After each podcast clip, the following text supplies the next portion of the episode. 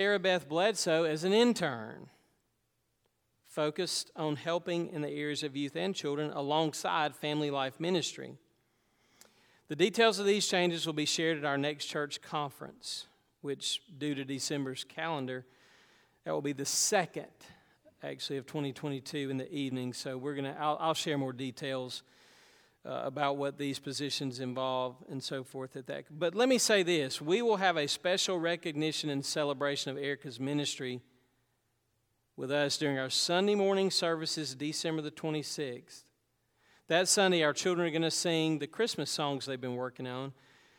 And so we're going to recognize Erica and do something special for her. So I want to share that today because she's not going to be here today. okay, all right? So um, let's love her and celebrate and recognize the work that God's done through her on the last Sunday of this month, December 26th. So pray for our church and encourage these individuals through this time of transition. I know there are questions, but um, I needed to make that announcement just to bring everybody alongside on the same page. So, any other announcements?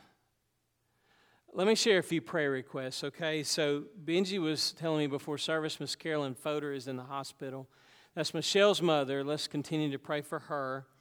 Miss Judy has a burden for Mr. Joe. Uh, he's in rehab in Newnan uh, and will be there for a few more days. So, y'all pray for her as she travels back and forth and for Mr. Joe as he continues to, um, to gain strength. Uh, I did want to let y'all know I don't know if everyone knows that Mr. Charles Gore passed away. That's Ginger Harper's grandfather. 95 year old man, a very special, dear person. Let's pray for the Charles Gore family. Jennifer Carroll, her cancer has come back also. So let's pray for her. Um, she'll find out soon what the treatment plan for her need is. And then Judy Giles is having back issues. Uh, Miss Lois was sharing with me. Any other prayer requests? Miss Yvonne.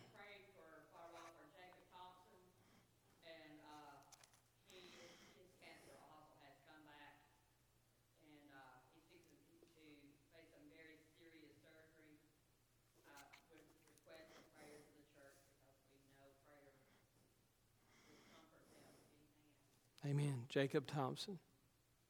Thank you, Miss Yvonne. let's stand. Uh, Kyle Kane is going to come and read a passage of Scripture that I asked him to read. Listen carefully because the sermon that we'll have from Isaiah chapter 9, a lot of what he's going to read about the birth announcement of Christ helps us see that Jesus fulfills the promise in Isaiah 9. Kyle, thank you, brother. I, what I was going to read this morning was, uh, was from Luke chapter 1, and it's verse 26 through 38. In the sixth month, God sent an angel Gabriel to Nazareth, a town of Ga- Galilee, to a virgin pledged to be married to a man named Joseph, a descendant of David. The virgin's name was Mary. The, the angel went to her and said, Greetings who are highly favored, the Lord is with you.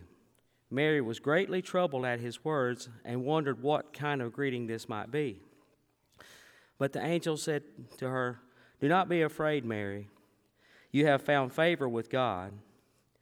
You will be you will give birth to a son and you are to give him the name Jesus.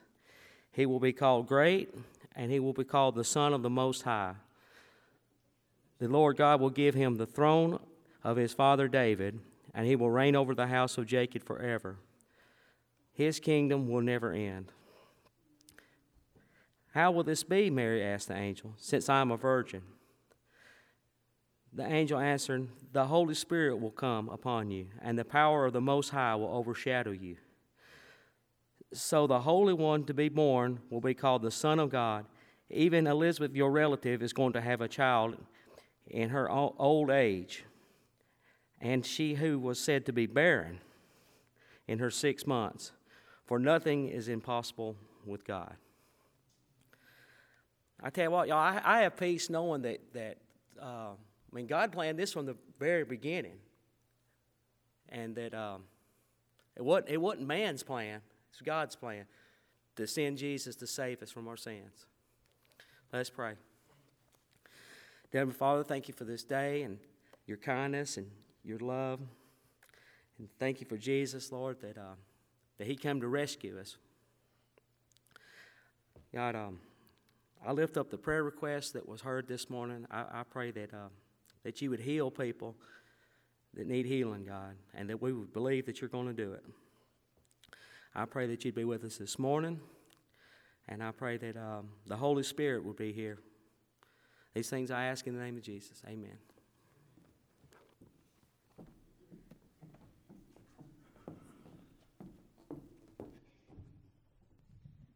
Good morning.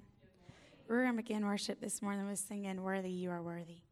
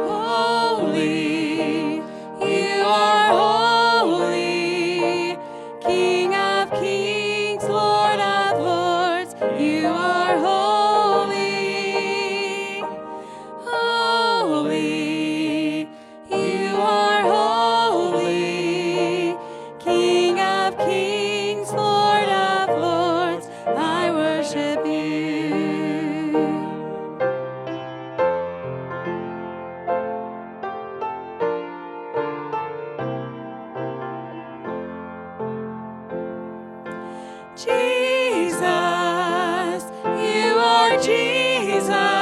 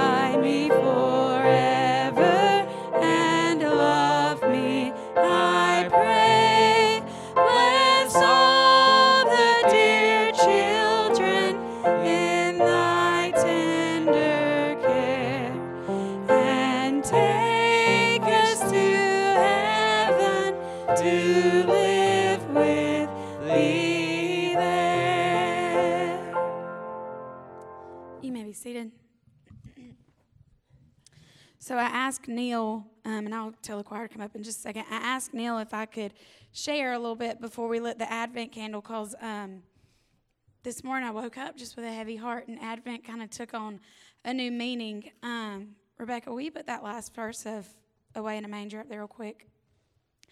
This morning, our, our candle is the candle of peace. And um, a couple of weeks ago, Mom and I went through the grief share of surviving the holidays.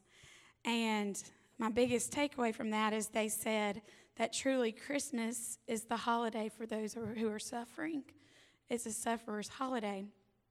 And if you look at that last verse we just sang, when we think about the peace Christ gives us, that peace comes when we ask Him to be near to us, when we ask Him to stay by our side forever, um, and to just love us. Um, and when you think about the Christmas songs we sing, so many of them talk about peace and comfort. And when you think about the four candles that we light, it's amazing how much they do line up with grief. Um, last week it was hope. And we all hope, just as that verse ends, to see our loved ones in heaven. And then we, we pray for God's peace. And we grip on and we hold on to the love, not only of the loved ones that we've lost, but also the love of Christ and, and the ability that only He has to fill those voids in our life. And then finally, we, we pray that through that hope that is everlasting, and, and as um, Bryson talked about last week, you know, past, present, and future. And as we pray for that peace for God to give us, um, and we continue to love, you know, ultimately, Christmas does bring a joy when we don't feel like we can have much joy. And so, um, this Chris, last Christmas, Neil gave me a book called Love Came Down at Christmas. And then um, this year, Bryson gave it to me again. So I told him, I said, I got it, two copies of it. Um, and so I actually, I'm reading one and my fiance Russ is reading the second one with me. And that whole book stays focused on Corinthians 13, which I just thought was phenomenally interesting. Um, but I just wanted to share that, you know, the other thing we talked about was sometimes it's comforting just to light a candle, to remember that those people are, are not gone forever if they believed in Christ. And um, as I was thinking about how many people we lost, this year, I thought, gosh, that Advent candle is even more promising this year. Because each time we light a candle, I'm reminded that we've got a lot of angels in heaven with us this year who are um, still with us in a way and love us still. And so I just want to read to kind of close out. Bryson spoke at my FCA group this week, and he shared my favorite verse um, which is Philippians 4 6. Let everything be known to the Lord in prayer through um, thanksgiving and petition.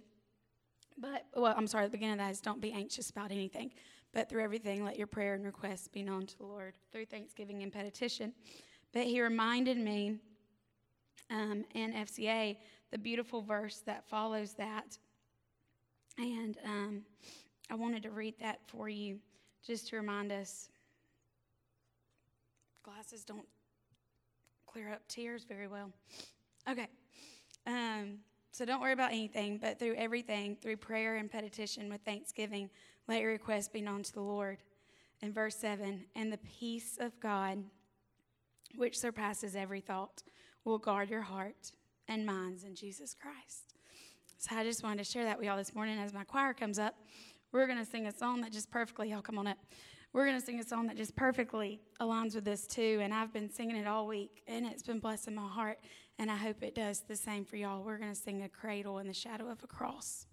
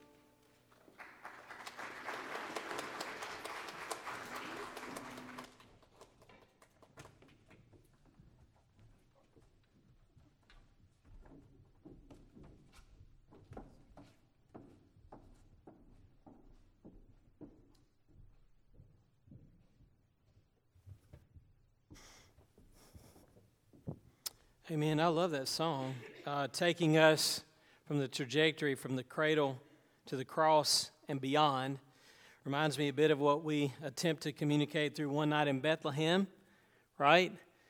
That we begin at the beginning and take them actually to the cross, and then the resurrection. Pray for us tonight as we share the good news. Uh, while I was sitting there, Robert Moody texted me, our friend Robert Moody, and says, the people who, walk in darkness have seen a great light. He says, praying for Glenlock tonight as you share the good news of Christ. So, Isaiah chapter 8 and 9, turn to Isaiah chapter 9. I'm going to read a portion of chapter 8. Sorry, Rebecca, throw, throwing y'all off again.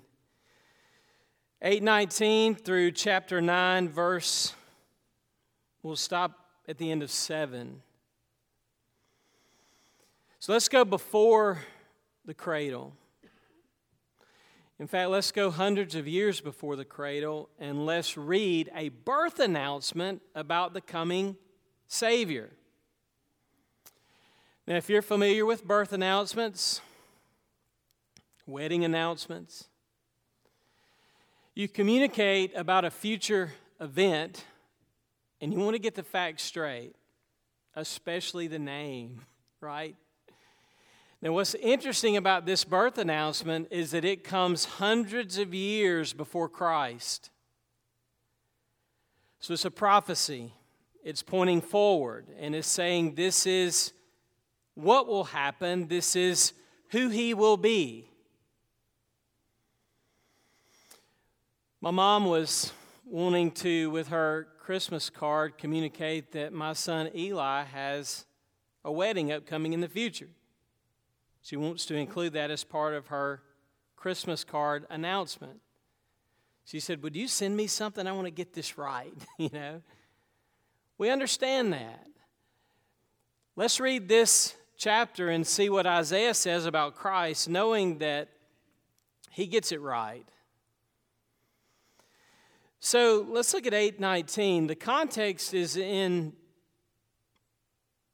Isaiah's particular circumstances, this is a time of darkness. This is a time of distress. And Catherine, I agree. When I sat through the Christmas holiday grief share, it, it jumped out to me the statement that Christmas is the sufferer's holiday. And if you look at the context here, this is a time of darkness and suffering and chaos and confusion but it's of their own doing because instead of relying upon the Lord and seeking His wisdom and counsel, they've gone their own way and sought their own devices. So Isaiah the prophet says in 819, when they say, when they say to you, consult the mediums and the spiritists who whisper and mutter, should not a people consult their God? Should they consult the dead on behalf of the, li- of the living? Then look at this to the law and to the testimony. If they do not speak according to this word, it's because they have no dawn, they have no light. And they will pass through the land hard pressed and famished. And it will turn out that when they are hungry, they will be enraged and curse. They will curse their king and their God as they face upward. Then they will look to the earth and behold distress and darkness, the gloom of anguish. And they will be driven away into darkness. That phrase reminds me of Adam and Eve being driven out of Eden, out of paradise, away from perfection and the perfect presence of the Lord. But here's good news in chapter 9, verse 1 there will be no more gloom for her who was in anguish. In earlier times, he treated the land of Zebulun and the land of Naphtali with contempt, but later on, he shall make it glorious.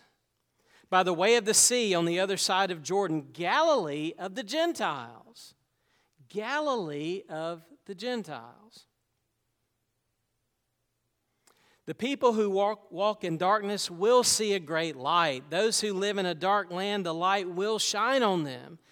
Thou shalt multiply the nation, thou shalt increase their gladness. They will be glad in thy presence, as with the gladness of harvest, as men rejoice when they divide the spoil. For thou shalt break the yoke of their burden and the staff on their shoulders, the rod of their oppressor, as at the battle of Midian. He's remembering what happened with Gideon and his army. Every boot of the booted warrior in the battle tumult and cloak rolled in blood will be for burning fuel for the fire. War, war will finally be over. Well, how does this shift take place? There's been an extreme change of mood and feeling and circumstance. Here it is. For a child, a child will be born to us, a son will be given to us. The government will rest on his shoulders, and his name, his name will be called Wonderful Counselor, Mighty God, Eternal Father, Prince of Peace. There will be no end to the increase of his government or of peace on the throne of David and over his kingdom. Do you see the connection with Luke 2, or Luke 1 actually, where Kyle read? To establish it and to uphold it with justice and righteousness from then on and forevermore. The zeal, the zeal, the, the passion of the Lord. The passion and commitment of the Lord of hosts will accomplish this. Father, not to us, not to us, but to your name be glory, for we have sinned and fallen short of your glory. And we have not always lived in consistency with your name. We thank you for your zeal, your love, your passion, which brings to us this child. He lives a perfect life. He dies a sacrificial, atoning death. You raise him from the dead so that in him and in his name we can call and trust. And finally, know peace with you and peace in all the dimensions that come from you. Thank you, Father, for your grace and mercy to me and to us. We find in your Son. In his name we pray. Amen. Gloom, despair, and agony on me Any of you recognize the connection there? Isaiah and his people are in a dark place. How in the world can they be brought to a new place of hope and peace and love and joy? Here on this second Sunday of Advent, as we cover the great themes not only of Advent, the coming of Christ, but the great themes of the Bible and how wonderful God is and how good He is and what He's done on our behalf in the midst of seasons of darkness and distress. The people have rejected God and His Word and His revelation, and they've sought their own mediums, their own spirits. The resulting situation is what we find at the end of verse, well, the end of chapter 8 distress, darkness, gloom, anguish, those are not pleasant terms. But when we move into the good news of the announcement of what takes place in chapter 9, did you notice the shifts? Did you notice the reverse the reversals, these great reversals from gloom to glory, from anguish to contempt? No, from anguish and contempt to joy and gladness from darkness to light, from war to peace, from oppression to freedom. Well, my question is how do these things happen? Well, in a most surprising way and in a surprising place. In Galilee, of all places, through the birth of a child. Here is the gift of Christmas, allowed to be opened and enjoyed early before the full day. Ray Ortlund says this about this passage God came first to the place where his people suffered most, and from that place, he launched salvation for the world. God came first to the place where his people suffered most, and from that place, he launched salvation for the world. What a gift! The people who walk in darkness will see a great light. Can any of you remember your anticipation before Christmas? You could hardly wait, you could hardly stand it. The Aubrey Christmas used to be traditionally on Christmas Eve Eve in the evening. We would gather at my grandmother's home, we would have a meal, and we would wait until the next day to open all the gifts, all the presents. But the children tormented the parents. Can we please open just one gift early?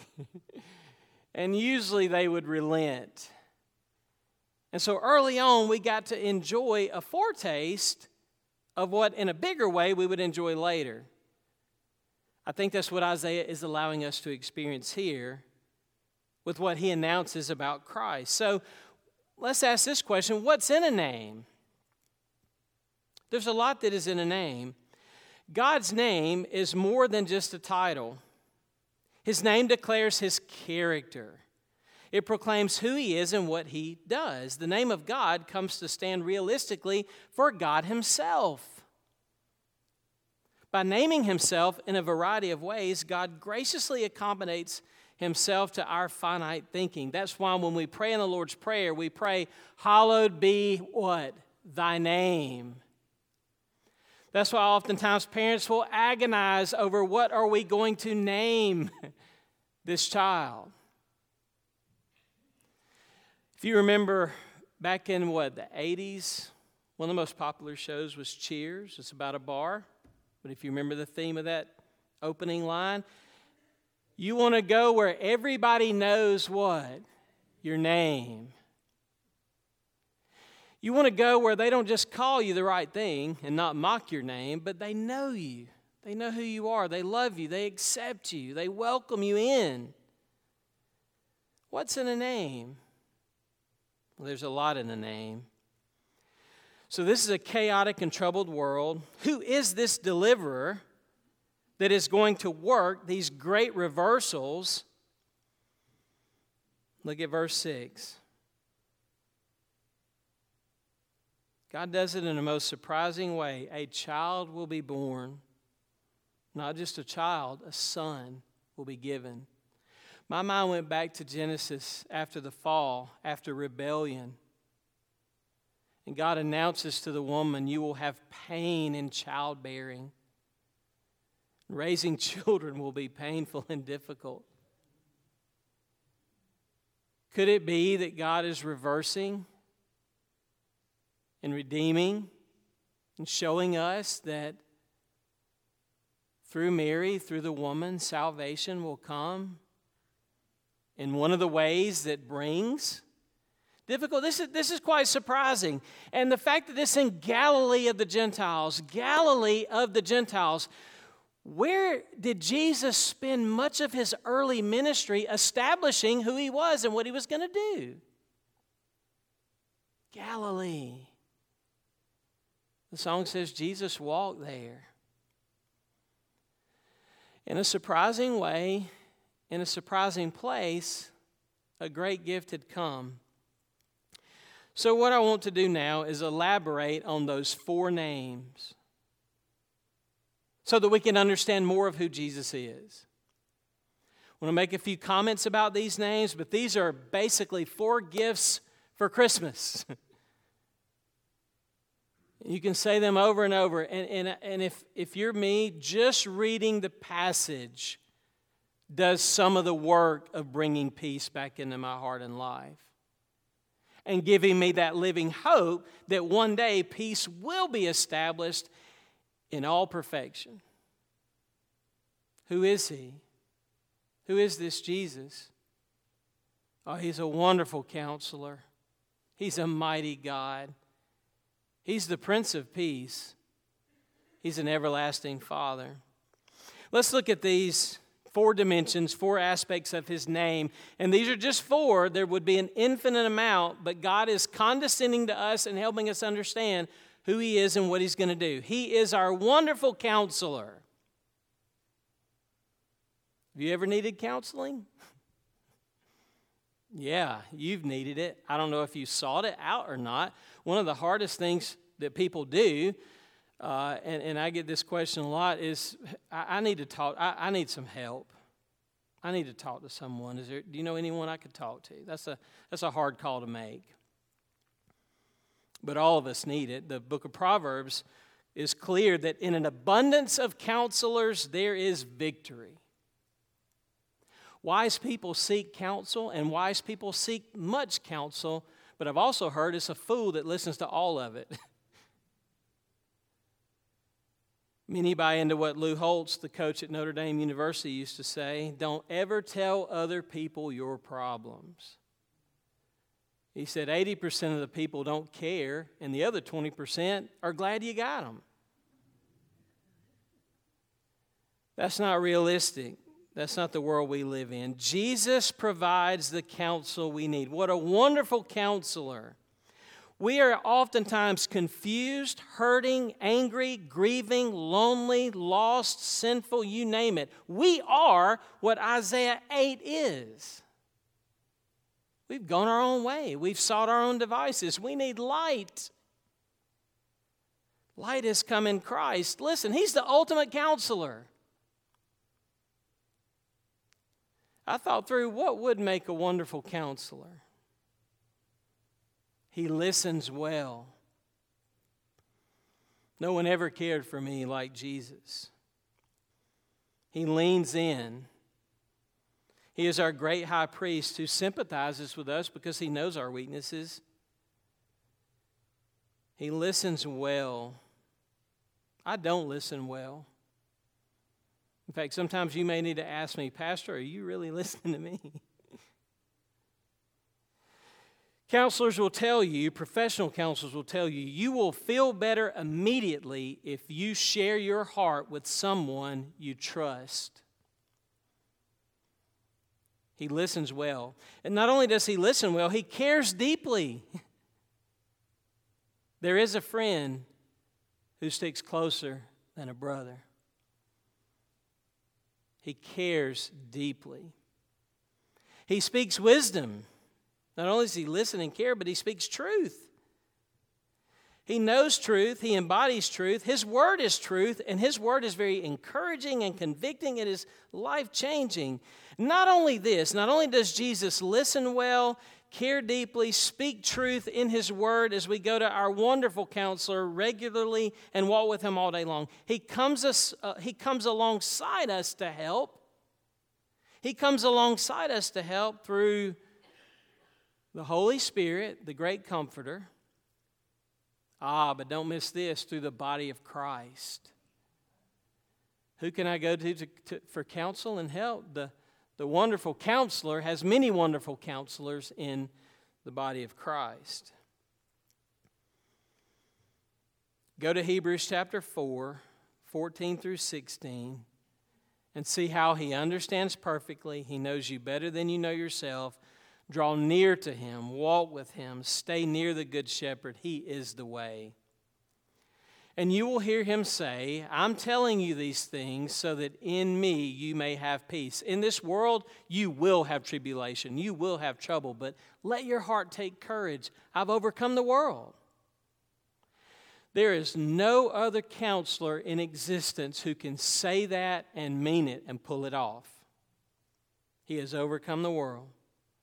What a wonderful counselor. He's also our mighty God, our mighty God meaning Jesus provides the salvation we need. Our sin will create an impossible situation. Your sin will create an impossible situation. My sin will create an impossible situation for which there is no human solution left to ourselves. But what does the angel say to Mary? With God, all things are possible. Mary says, How can this be? How will this be? He is a mighty God. So, Mary and Joseph did not get to choose the name for this promised child. Can you imagine that? And Tracy and I, when our first children came along, I mean, we bought the books, you know, 50 things to name a boy, 50 things to name a girl. You remember those? When we were expecting Jake, our son Asa said, Let's name him Fireball. we didn't go with Fireball, but maybe we should have now that we know now that we know how the, you know how things have turned out. The pressure was off because God came to them and said, This is, this is what you're going to name him. You shall call his name Jesus, literally meaning Yahweh to the rescue. You shall call his name Emmanuel, God with us. His name embodied everything that he would be. What a mighty God he is. And someone sent me something this week. If you want to know how mighty he is, just look at him dying on the cross in utter weakness and suffering at his lowest moment. And the thief looks to him and says, Lord, remember me. And Jesus says to him, Today you will be with me in paradise. What a mighty God. What a God who can save. What a God to the rescue. I went to Charles Gore's funeral this week, and on the way out, I was talking to a gentleman who said to me, Neil, I still remember the funeral you preached about your grandfather. That's been many moons ago, if I remember right, 1996. And I said, That's interesting you mentioned that because I was thinking about him this week. And I was thinking about a particular story that I shared at his funeral. My brother and a couple of friends and I had built a fire, a little campfire. We were probably, I don't know, 15, well, not that old, maybe, maybe 11, 12 years old. We had built a little campfire in front of my parents' house in a pine thicket, and I mean, it was dry pine straw everywhere, pine cones everywhere. I'd made a little fire, and before we knew it, the fire had gotten out of control. I mean, I pictured burning the whole county down. But my grandfather shows up out of nowhere, coming over the hill, and he's driving a big piece of equipment. Now, how he, I guess maybe he smelled the smoke from his house next by, next door, down the road. But there he came over the hill. Well, I was glad to see him. With that big piece of equipment, he covered that fire up. In an instant, it was gone. And there he was, my rescuer. Our fire has gotten out of control. We can't put it out. What a mighty God we serve. I've got to move on. The next term, the next phrase, the next title is Everlasting Father. Now, this is interesting because there's a son who's also a father. What's going on here? This is a bit of the mystery of the Trinity. You've got God the Father, God the Son, God the Holy Spirit, co equal, co eternal, in perfect oneness and submission and cooperation for our benefit. Jesus is providing the reconciliation we need with God. Atonement, bringing us together, reconciling us to God, so that we can know God as Abba, Father. The Word became flesh and dwelt among us. Jesus is the fleshing out of the eternal Father. So that's how this Son also connects us to the Father because Jesus said, as they were distressed and worried, He says, I'm leaving you where I'm going, you can't come. And, and one of the disciples says, Lord, it'll be enough if we could just see the Father. That would give us peace. And Jesus says, If you've seen me, you've seen the Father.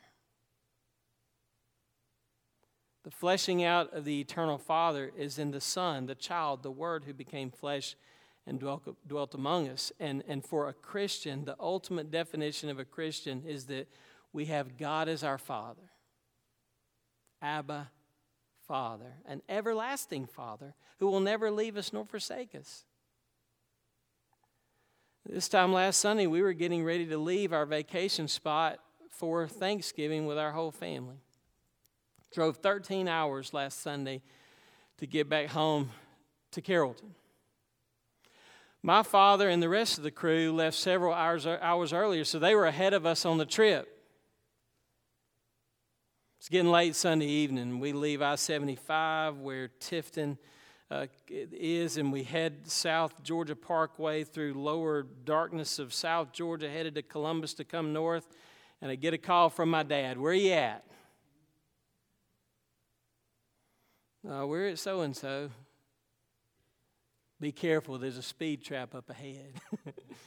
we saw it a few hours ago. And I get a call a little bit later on. Where are you at? We're here. Where are you at? We're here. It gets about 11 o'clock at night, and my dad says, as we're between Tifton and Columbus, he says, Now, if you need me, you call me. And he says, I'll come get you. If you need me, you call me, and I'll come get you. I said, Yeah, yeah. And I hung up the phone. And what's interesting is that, or what's important, is that I knew he meant it. We made it home safely, but I thanked him later in the week. I says, Dad, thank you that. I knew that you would come if we broke down. That makes a difference. You're going you're gonna make sure we get home safely. In the middle of the night. Dad says, You got to know my dad. He says, Yeah, I would have come, but I wouldn't have wanted to.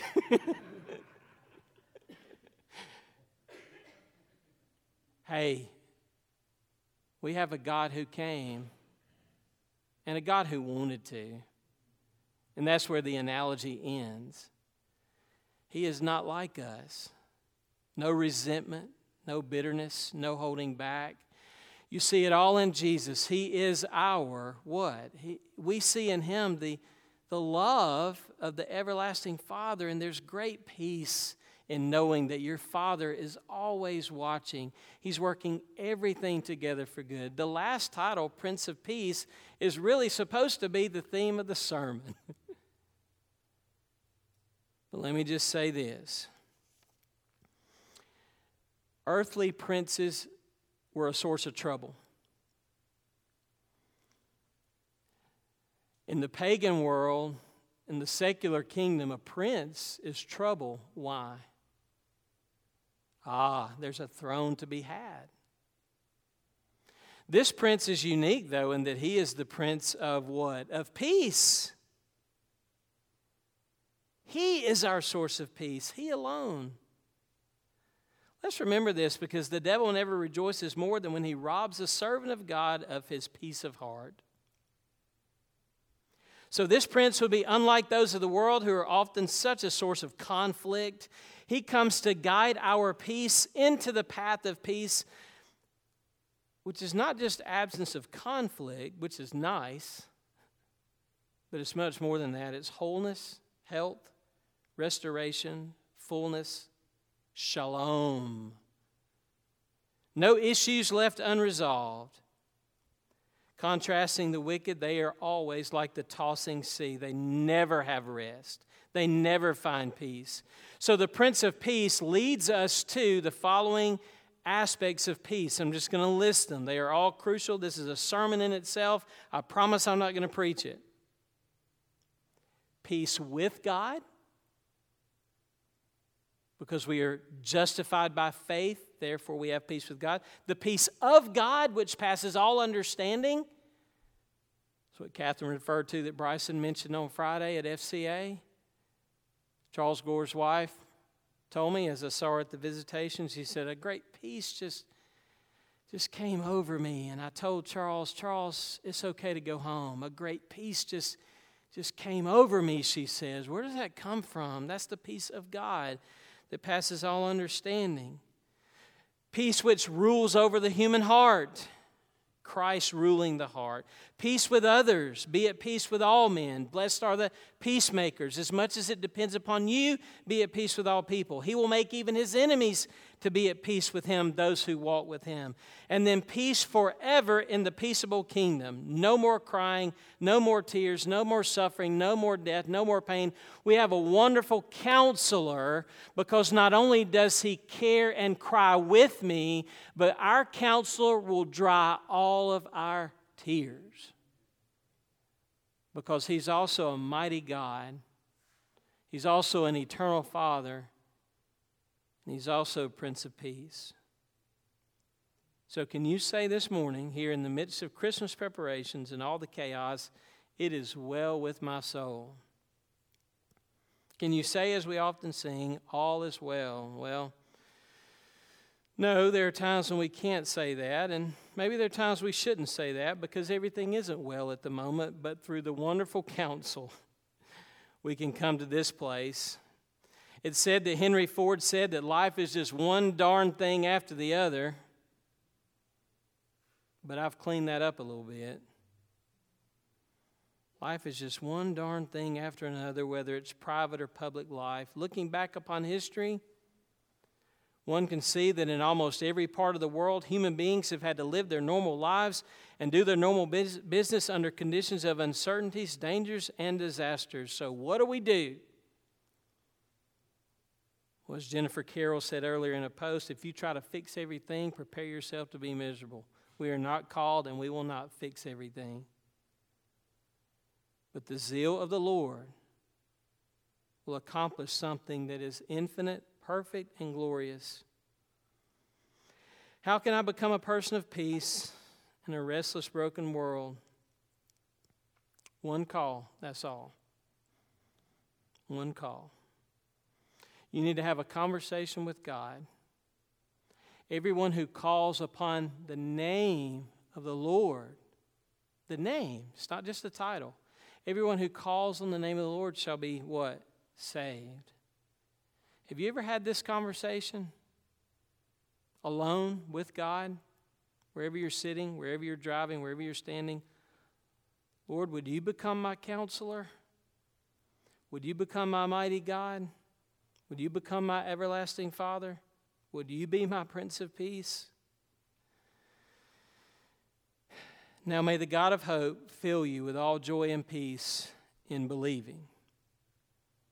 The God of peace will soon crush, crush Satan under your feet. And the steadfast of mind that will keep in perfect peace because he trusts in thee.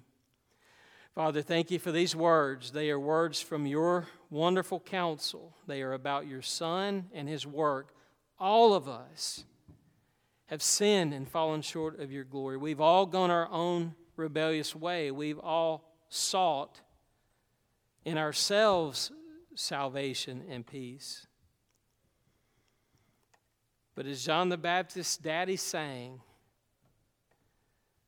you will guide them into the way of peace. Take each one of us this morning by the hand of our hearts and lead us, Lord, to you. Draw us to your side. Be near us, Lord Jesus. We ask you to stay close by us forever and love us, we pray. Christ's name, amen. Let's stand and sing. Oh, come, all ye faithful, joyful, and triumphant. That's a shift. Let's sing this.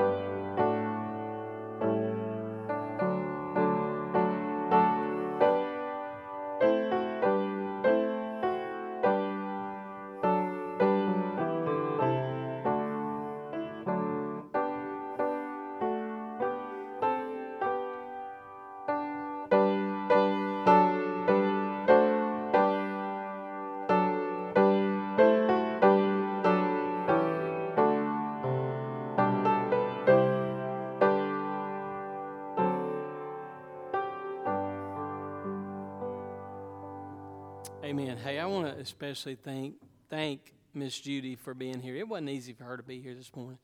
Miss Judy, we love you. We're grateful uh, for you. And I want to thank Miss Yvonne for singing loudly our hymn of invitation. I've always felt like Christmas is, the, is my favorite time to worship because the hymns and songs are so familiar, the passages are so rich. So um, we'll do this throughout Advent. We'll continue to celebrate the hope and the peace and the love and the joy. Catherine, will you close us, please? Hey, I encourage you, if you're not part of Bethlehem, before you leave tonight, go down there and walk around and just pray.